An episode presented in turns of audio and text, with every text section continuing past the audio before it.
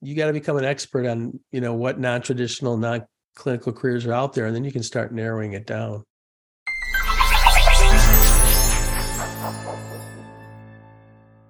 Welcome to Doc Working, the Whole Physician Podcast. I'm Doctor Jen Barna, and I'm so excited to have with me here again today, Doctor John Jerica. If you're listening and you're interested in a non-clinical career or side gig, you've come to the right place for today's episode. My guest today, Doctor John Jerica, is a board certified family physician who began doing non-clinical side jobs early in his career as a physician advisor and occupational medicine medical director. He then transitioned to hospital administration, first as a V P for medical affairs and then as chief medical officer. And in twenty seventeen, John started producing the Physician Non-Clinical Careers podcast, where he interviews physician entrepreneurs, medical directors, hospital executives, managers, coaches, and other experts in physician career transition. In twenty eighteen, he created Non-Clinical Career Academy, which you can find at non clinical career academy dot com, an online educational platform with individual courses and a membership site designed to help physicians accelerate their career pivots. In twenty twenty, Doctor Jerica, along with Doctor Tom Davis, launched NewScript, an online community of healthcare professionals, career transition mentors, and wellness specialists, helping each other live a better life with a forum, daily posts, mentorship programs, online courses, live stream events, and interviews with clinicians who have transitioned to a non-clinical or non-traditional career. Today, Doctor Jerica shares his wealth of knowledge about non-clinical careers for physicians and other clinicians with us, and will also bring us up to date on NewScript. Doctor John Jerica, welcome back to Doc Working, the Whole Physician Podcast. Thanks, Jen. It's great to be here. That was a nice intro. I appreciate that. Well, you've done a lot. So it's really an impressive intro to read through and think about everything that you've done over the last several years. And you really are at the forefront as an expert on physician non-clinical careers. And we're excited to have you as our go-to person to have these conversations. And we're seeing a lot of interest in non-clinical careers and side gigs these days. How about you? What are you finding out? Yeah, definitely. There's a lot of people looking to either shift gears completely or do something on the side. You know, I think just people look at their careers a little differently in the last five to ten years. I think the pandemic kind of pushed that a little bit. And you know, some of it's burnout, some of it's just frustration and feeling that they're working, let's say, in a large corporate environment, which maybe they didn't really understand what that might be like. To just the other side of the coin is that there's just a lot more people like us, either doing coaching like you're doing and just dealing with and trying to meet the need for these people that are looking for other things. And it's something they weren't really exposed to during their training. So it's all moving forward and it's expanding, and sometimes it's a little overwhelming. I agree. It is a little overwhelming, especially if you're at the beginning of the process trying to figure out what to do. You know, you maybe want to have multiple streams of income in an ideal world, and there's so many options out there, and yet it's not at all straightforward which one to choose and how to actually get from that point where you're thinking about doing something to doing it successfully. I know you help people through that transition. What has your experience been with the process? Well, it is a difficult process to step into. And I was talking to a webinar the other day I was doing, I was talking about, you know, how we're trained, and really we can envision medical school, a residency, fellowship, and then like where we're going to end up, whether it's an academic or private practice or going solo or whatever, which is not happening a whole lot. But there's a whole world that is beyond that that we can't really see because we don't really have time to do that, to look into that. Although I see a lot of really proactive residents and fellows these days, and they are looking at at least diversifying. Like you said, that's a big term now. You know, diversifying their incomes or their their options for their jobs and doing more than one job. But anyway, so everybody that is getting to the point where they're pursuing something, it really, they don't know where to start most of the time. I've interviewed a few people who just got really frustrated and called a colleague somewhere and asked them what they were doing and got lucky. And they said, hey, I work at this company and they're looking for someone, you want to apply, but that doesn't happen very often. So a lot of doctors, and it's other clinicians too, not just doctors, obviously nurses and others, are really looking to change and they don't really often know where to start. So it can be uh, really a challenge. John, I know you have a master's degree in public health and certification as a physician executive through the American Association of Physician Leadership. Is that type of additional education something that people need in order to launch a side gig or a non-clinical career? I would say most of the time, no. They don't need it. I've interviewed many people and talked to others who have thought that, well, that's the first step they should take, is look to get that additional training, which I think most of the time is probably not the right way to go. I mean, unless you have a good idea of how you want to use a, an M B A or an M P H or a master's in medical management, there's a lot of options out there. It's not ideal to just get the degree first and then figure out how you're going to use it, because I know many people with M B As that never, quote, use their M B A. I mean, they really are doing something that doesn't require an M B A after all, so probably not the best way. But having said that, I found that getting additional certifications and degrees can be helpful if you have a plan. And I think, again, going back to the beginning, that should come become part of the plan once you've kind of worked through some other steps. And I mean, just one way you can look at it, and I advise people to do sometimes when they're just getting started, is it's nice to align your skills and your passions with a need, and a need that's going to get paid for, right? That's a typical way we look at a new business.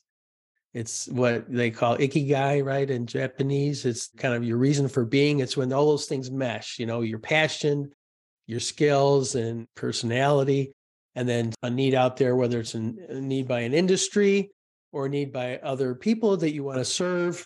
And then you got to make sure you can get paid for it. So I mean, you can meet a need, but if you're not getting paid, then it's going to be useless in terms of finding a new career. So that's kind of a philosophical way to look at it in a way, but you can sit down and write a list of things that for you that meet all those criteria.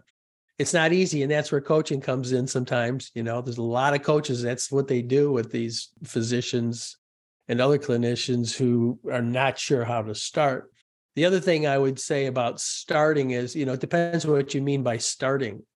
Because I think some people are at the very beginning. And um, again, I was talking with another group the other day, and I said, first of all, you have to recognize there's a problem. Okay, so, because I think we're talking about getting past that, but is there a problem? Yes, I'm unhappy. And then making a commitment that you're going to pursue a change. A lot of people just stay unhappy. They're just frustrated. They know something's wrong, and they just kind of continue in that being unhappy. They don't recognize that there might be a solution, which gets back to what we were talking about, that there are a lot of jobs out there. We just don't know about them. Absolutely. And I do think that's where coaching can come in as well, to help people observe if they are unhappy, to begin to pick that apart and figure out what is making them unhappy. And more importantly, what they want to move toward, and begin to accelerate their progress toward whatever that may be. And so if someone is thinking about non-clinical careers and they're going through that process and they've got that list, tell me about what non-clinical careers you're seeing out there. I know there are a lot of non-clinical careers, and we tend to think of maybe the top three or so. I'm guessing utilization review, maybe expert witness work, which I think requires that you remain in clinical practice. Right. There are some options for legal consulting as a physician that maybe don't include a requirement to continue practicing, and mm-hmm. medical writing. What are some of the more unusual ones that are not the first several that we think of that, that you've seen oh, out there?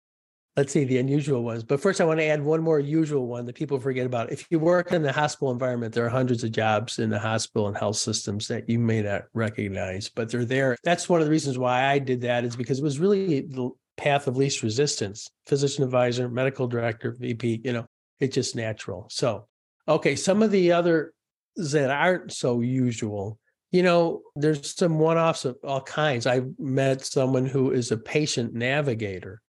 Now, we mostly think of patient navigators as like case managers or nurse navigators for insurance companies. But I know of one physician who was so committed to helping physicians after helping her father go through a process of trying to understand his options for care that she does that. She does some other things on the side, but it's an interesting one to me because she really does attend visits with patients when they see their doctors sometimes, or follows up afterwards and actually communicates with their doctors for really complex cases where the jargon and lingo is just too much, like a major, you know, cancer that's life-threatening. They're getting on a protocol. They're given all these options. They have to make decisions, and she actually helps people walk through that and make decisions. I talked to another physician the other day who's also along those lines. You know, I think some of these consulting, you know, jobs come up because they grow out of, like I said, a passion and a need. She's walking patients through advanced directives as a physician. And so she's still practicing, but she does that, and she has a website and she has a business doing that. And social workers will help with that in the hospital and so forth, but she helps them walk through it, and with the perspective of a physician who's, you know, done a lot in, you know, because she has worked in death and dying and that sort of thing. Another one that fascinated me was working for a M A C. Uh, I don't know if you've been working in the hospital environment lately, but Medicare employs these M A Cs, uh, the Medicare Administrative, I forget what the last one, anyway, it's an M A C. And it's the one that decides whether it's going to pay for the care of patients in hospitals. And they're the ones that have the conversations between U M at the hospital and U M at the insurance company that's paying for Medicare patients. And she's actually the chief medical officer for a M A C itself. And I knew that probably existed, but I never met anyone who was doing it. She loves it. It's all remote. You know, she's just going through cases, and she's doing more writing than she's doing like the U M side of it. So it just helps, you know, support that system. And of course, there's so many jobs that have been created by virtue of the fact that the federal government regulates us so much. Every regulation creates a, some kind of a business that needs to be addressed. And from clinical documentation improvement to the U M to other aspects of care. So I'm thinking of others. Yeah, I've been enthralled lately. In fact, I signed up for a course to become a medical legal consultant. So we know about expert witness consulting, but there's something called pre-litigation consulting for medical legal for uh, personal injury and workers' comp cases, which does not involve any depositions, does not involve any testifying at court, but you go through, you review records, you look at the literature, and you advise attorneys on how to best present their case to the opposing counsel, and ninety plus percent of them end up being just settled. The whole point is to settle. And I think it's nice for us physicians, if we do that, is that uh, we're actually helping the patients, you know, get care for the next five or ten years after they've been injured or something has happened at work. So there's a lot of really interesting kind of niche areas you can get into, but you have to do some digging. I usually advise people look for three to twelve months, just research the heck out of, just like when you're doing research for, let's say, investments or getting into real estate, you got to become an expert on, you know, what non-traditional, non clinical careers are out there, and then you can start narrowing it down. Absolutely. That's a great piece of advice. And when you talk about opportunities within hospitals themselves, medical director, medical advisor, C M O, what kind of qualifications does one need to do that? And how would that differ from, I know you've been a chief medical officer, you've also opened an urgent care center, maybe more than one. I'm not sure how many are in your business and whether you're still involved in that. We're up to three now, so that's good. I'm a, kind of a passive part of that at this point. I mean, I'm still a medical director remotely, but my partner C E O is opening the third one in, well, it's already under construction. We hope to get four. and uh, grow a little network. So I'm trying to weasel my way out of that at some point, but right now I'm still involved. But yeah, the hospital side.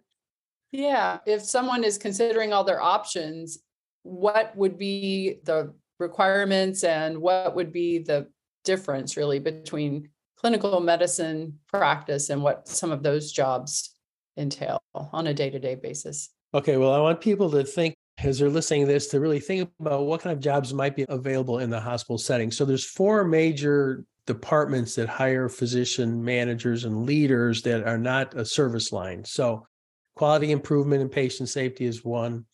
Clinical documentation improvement is another one. Utilization management is another one. And then informatics is the other big one in my mind. Those are big. So if you have background in any of those, plus a little bit of management experience, then you can advance better.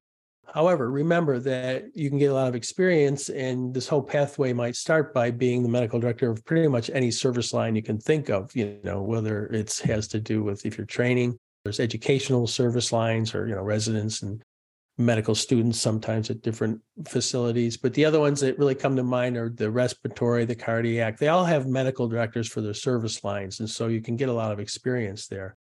But what happens in the hospital setting these days is those positions are getting a little bit competitive. They pay really well. They have great benefits. The hours are good. I mean, it's ten times better than grinding at a very busy, understaffed medical practice. I can tell you that.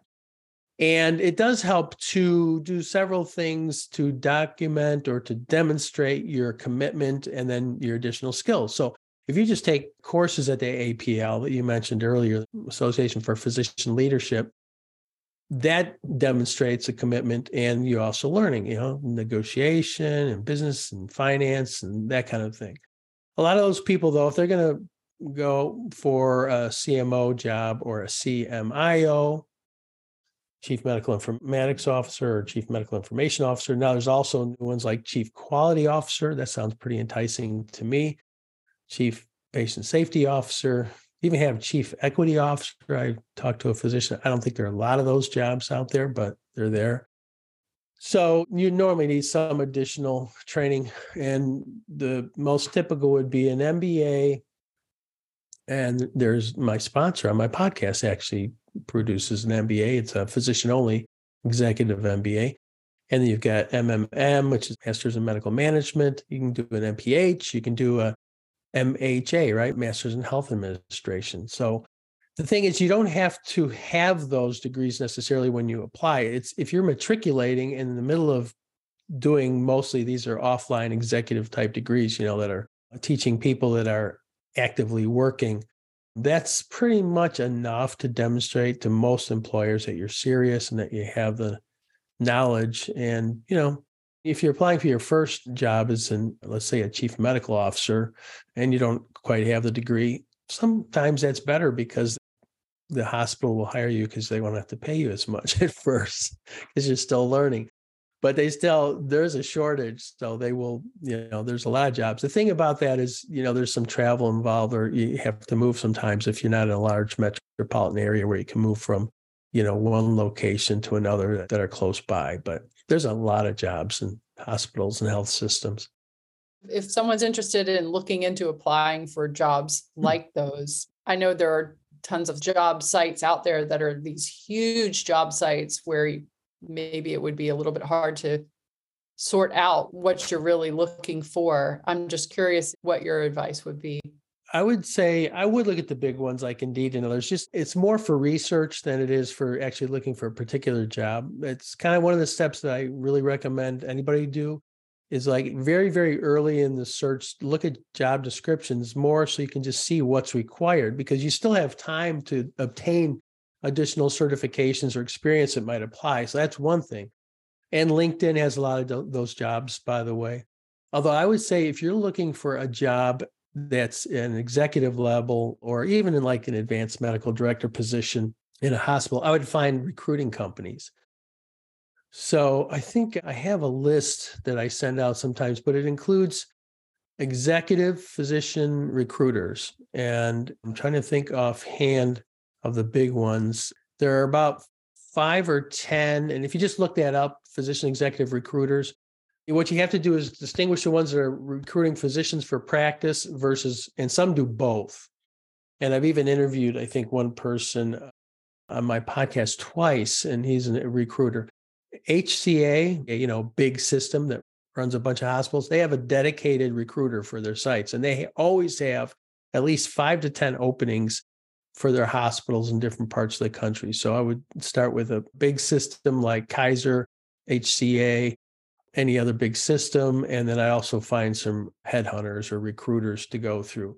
They don't all overlap with one another. So there's no problem going with, let's say, two or three recruiters. A big one is Cheka. Yeah, there are quite a lot of them. So you probably know. So really just contact them. And the other thing about talking to a recruiter is, while they do have invested interest in recruiting to whatever hospitals are representing, they will give you a lot of information about what their systems are looking for.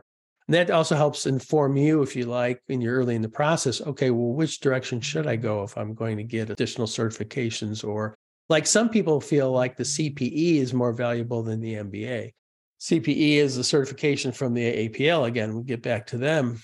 Although many of the C P Es have an M B A because you can use it to fulfill a criteria to get the C P E, but you can also fulfill a criteria just by going through other courses. So if you've already done courses for four or five years, you can apply for the C P E and get that, which is a certified physician executive. And I think a lot of hospitals put a lot of credence in that, but you certainly don't need both.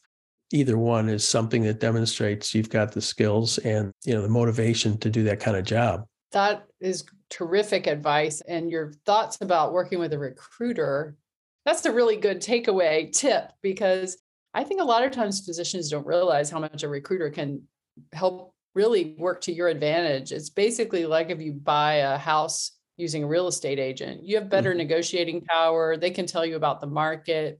They know who else is interviewing and what your competition is. They know what mm-hmm. those people are asking for in terms of salary. They know how high the salary can go, and they can be the middleman to negotiate that for you when you may not feel comfortable directly asking that from a potential employer. So I used to be a physician recruiter before medical school many years ago, and I've been on both sides of that. Of course, worked with recruiters as a physician, and I can just see that there are clear advantages that a lot of us don't realize are there through working with a recruiter. And by the way, their payment doesn't come out of our salary. It comes out of the right. business that's hiring is just looking for their help to make the process more efficient. So lots of advantages. So that's a really great point.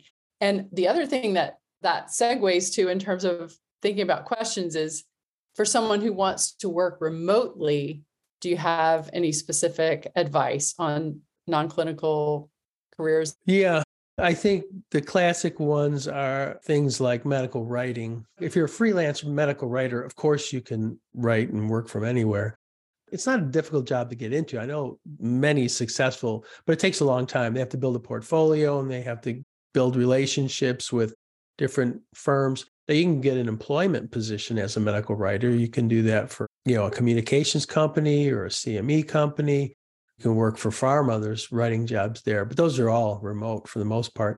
Consulting jobs are remote, but then again, you're going to be, and I'm talking about the consulting for a major national or international healthcare firm like McKinsey or Accenture or something, but you end up doing a lot of travel as well, which could be good or bad, but you're not usually in an office, you know, every day. Of course, U M for the insurance companies is a classical remote position. That's why a lot of people go into it. It's a relatively low barrier to get in, and you can work from home. And so that's good. Any kind of chart review job is remote, whether it's, you know, quality chart reviews that some companies need, or sometimes state professional physicians associations and societies need, you know, for their licensing board and so forth. But other types of chart reviews are more along the line that we talked earlier for legal reasons, you know, expert witness and things like that. So those are pretty much remote unless you do the expert witness and have to show up in a deposition. Although I guess most of the depositions are online now as well. And rarely even a court appearance can be online. So, you know, maybe they're all one hundred percent remote in some locations. Let's see, the other remote jobs. I do have a video on my website. I wish I had looked at it recently. Let's see. Those are the big ones that I think of. I was going to say like C D I and U M, of course, C D I is like U M, that's clinical documentation improvement. Because with E M Rs now, you can review records electronically, even if you're working for a hospital and you don't have to, you know, actually physically be there. So those are main ones. And when someone is getting started, especially if they're going the entrepreneurship route, even if they're starting their own business as a professional corporation just to pay themselves for whatever mm-hmm. the non-clinical work may be as a ten ninety-nine independent contractor, for example. I know you're getting together some groups through Non-Clinical Careers Academy or through your website, and I'm really interested in hearing about how that's working with mastermind groups. Yeah, mastermind groups are a wonderful thing. They've been around for a long time. I started doing some masterminds a couple of years ago through my work because I like the idea of getting together with a group of other physicians, typically is what I do. And there are different ways that those things can be put together. Like I've been to masterminds that run over a weekend. So it's a couple of days. Everybody gets to spend thirty to sixty minutes at a time discussing a major challenge with the entire group. The group can be anywhere from twenty to one hundred or even more people. And the thing about a mastermind is you have kind of built-in accountability if it's a recurring one, because you're going to have to come back and explain whether you took their advice or their aha moments that you, you know, identified yourself and took action. So you've got that accountability. You've got the networking built into all the people that are in the group. You've got brainstorming. You've got a ton of support. I can't tell you how many people in my masterminds have been really frustrated and, you know, getting down on themselves and so forth. And the other members of the group really built them up, say, you know, you are one of the most intelligent people I know. I know your heart's in the right place. You know, all these things that just because you're getting this third party observation of your skills and reminding you. But the kind of mastermind that I do, I was looking for a type that I could do, you know, over time, like an ongoing relationship. In some ways, it's sort of like group coaching, but, you know, it doesn't really meet the criteria for group coaching because we're not really coaching one another, but we are supporting and advising one another. And so I get this group of, let's say, five to eight or ten physicians together, and we meet on a monthly basis. I tried the every two-week process, but now I'm doing it monthly. And we each get to be on the hot seat. So we all get a turn. So it has to be relatively abbreviated. So we try to stick to one small challenge each time. But then by meeting over time, you all make progress, you move forward, you have the support, you have the accountability. And there's a book called The Eight-Minute Mastermind, which is basically what I use to design mine. Now, we usually get ten to fifteen minutes on the hot seat. So it's not done in eight minutes, but it's a process, I think, that is well-defined in that book. And it's just amazing. In our case, we're looking for help with finding the first non-clinical job. So it's not a leadership, you know, mastermind focusing on those things. I know there are a lot that do that. And so what's interesting is how much research and how much knowledge the members of the group have about other non-clinical options, even though they haven't pursued them because they've done all this research, just like I did five, six, seven years ago. And so the ideas are just unbelievable. And some of the people that attend are, you know, part-time coaches, you know, so I always love having the coaches because they know how to ask those open-ended questions. And it's just, uh, we have people sometimes that are in, in the mastermind for a month or two, and they've already found their first job just because of a simple suggestion that one of the members made. So it's pretty fun. It's interesting. It's powerful. And I would suggest to anybody who is in like the situation I'm describing where you kind of need a little help and maybe you don't have a coach already, you can form your own mastermind group. I mean, get three to five people together and just create this group, meet on a regular basis. It could be in person, could be online, and just follow a process, you know, like I've described. Now I'm selling seats at masterminds now as I move forward, as these things get bigger and more popular. So if people want to check that out, they can go to nonclinicalphysicians.com forward slash mastermind. But it's not that hard to start your own mastermind, you know, just to uh, get things off to a start. I do think that would be extremely valuable. It certainly seems that having peer support and mentorship type of environment can really accelerate your progress. So I think that's terrific that you're doing that. And similarly, with mentorship, that's really a, a powerful theme in what you and Doctor Tom Davis are doing with NewScript. Yeah, I think, yeah, we, I think we mentioned that last time I was on, but it's great. We have almost six hundred members now, and it's sort of like a Facebook lookalike without any of the ads, you know, that you would get in a Facebook setting. So it's clinicians, it involves physicians, nurses, dentists, anyone who's pretty much a licensed healthcare provider. Particularly, you know, it's, it attracts, I think, mostly those who've been kind of hit by the pandemic or frustrated or, you know, just fed up with the corporate practice of medicine. And that affects a lot of different people in the hospital besides physicians. So we welcome everybody that falls into that category. And we have mentors like you who, you know, are there and that can be reached out to. In addition to me and Tom, we, there's about ten other mentors and just people who are in there sharing their expertise and responding to questions. And then uh, we do put a lot in there that's just available to people that come in as, you know, just a resources. I have old podcast episodes that I thought would be germane to those conversations just posted in there. They can listen to anytime. Tom has live streams all the time. I've done live streams. Actually, this past weekend, I did a webinar. And it was basically for NewScript. I invited some other people, but it was really designed for NewScript and it was free, you know. So we're always putting a lot of, quote, free content. I guess technically it's not free because we do have a membership charge, eight dollars or a little bit less, I think seven ninety-nine a month or something. But yeah, and so we just try and put as much material in there that people really almost could never get through if they wanted to, you know. There's just what they're interested in. There's something for most everybody, but we're continuing to grow it. I mean, we really see long-term to have a lot more content for a much broader audience and just make it as easy as possible for clinicians to get help again, kind of at the beginning, you know. One of the reasons we have people like that are coaches as mentors is that they can develop relationships with those coaches outside of NewScript, and we have no problem with that. Or people have online courses that they sell and so forth too that are not in NewScript, but it's just a way to get those people together where they wouldn't otherwise necessarily have that relationship. Absolutely. And I'm excited to let people know that part of the NewScript membership now includes your own access to the Doc Working Portal, where people can get our weekly one-minute coaching sessions. And then they have access to the whole portal where they can choose to purchase yeah. other courses if they want to for C M E credit to support their well-being. And so. Uh, no, that's very exciting because I, you know, I watched ninety percent of the one minute. What do you call them again? One minute. The weekly one minute coaching sessions. Coaching. So, yeah. So I, the ones I'm looking at is Jill Farmer's doing the ones that most of the ones I've looked at. I don't know if she does them all, if you do some or other people do some, but she does them all. She's the co-host of the podcast here. Yes.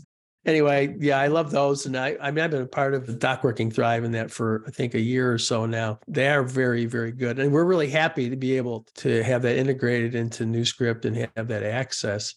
And I think you'll see more things like that. Tom and I were talking the other day, and well, he's doing some, I don't know if I should tell you this, but I should. He's doing some outside consulting. He said, you know what?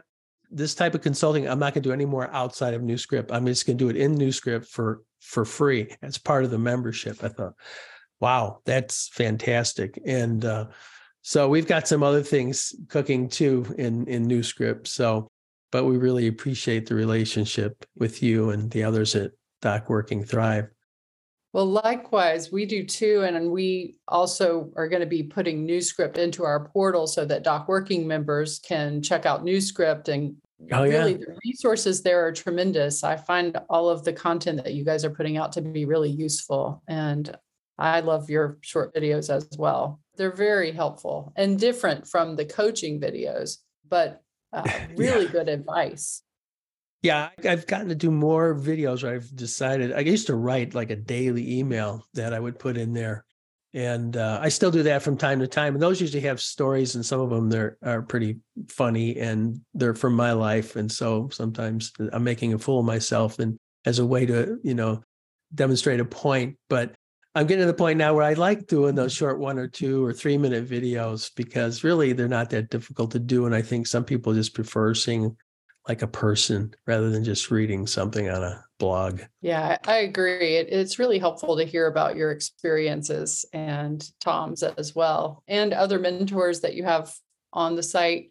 And it's exciting to see people coming on from all over the world.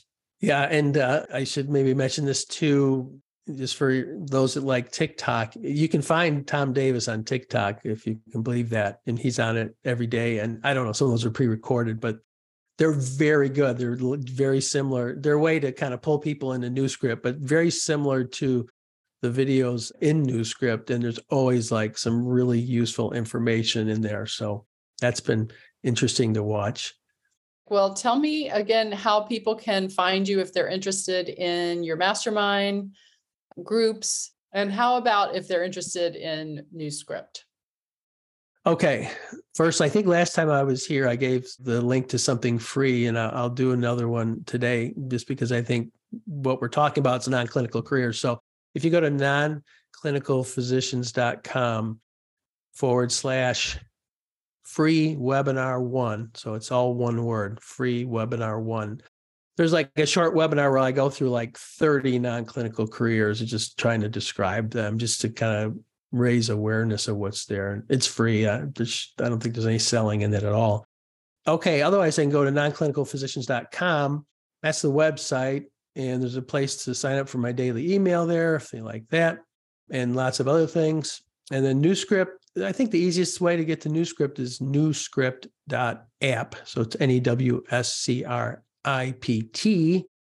That's because it's kind of a play on words. So it's like our members should be building or creating a new script for their careers or their lives. So newscript dot app.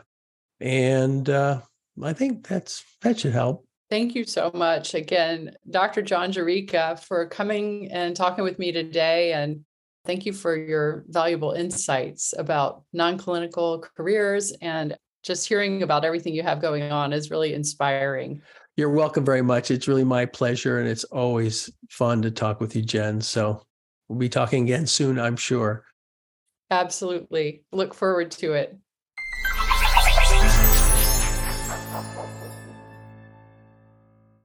At Doc Working, we're here to help you maximize your potential on your own terms and help you live your best life. Top executives, athletes, actors all achieve greatness with the support of professional coaches. As a healthcare professional, you deserve ongoing coaching towards success in your career and in your life outside of work, helping you to balance and integrate work and life in the personalized way that is specific to you. At Doc Working, your success is defined by you, and our coaching programs help accelerate your path to get you there. And since our programs come with C M E credit, you can let your C M E budget help you to prioritize your own well-being. Please check us out at doc working dot com. And until next time, thank you for listening to Doc Working, the Whole Physician Podcast.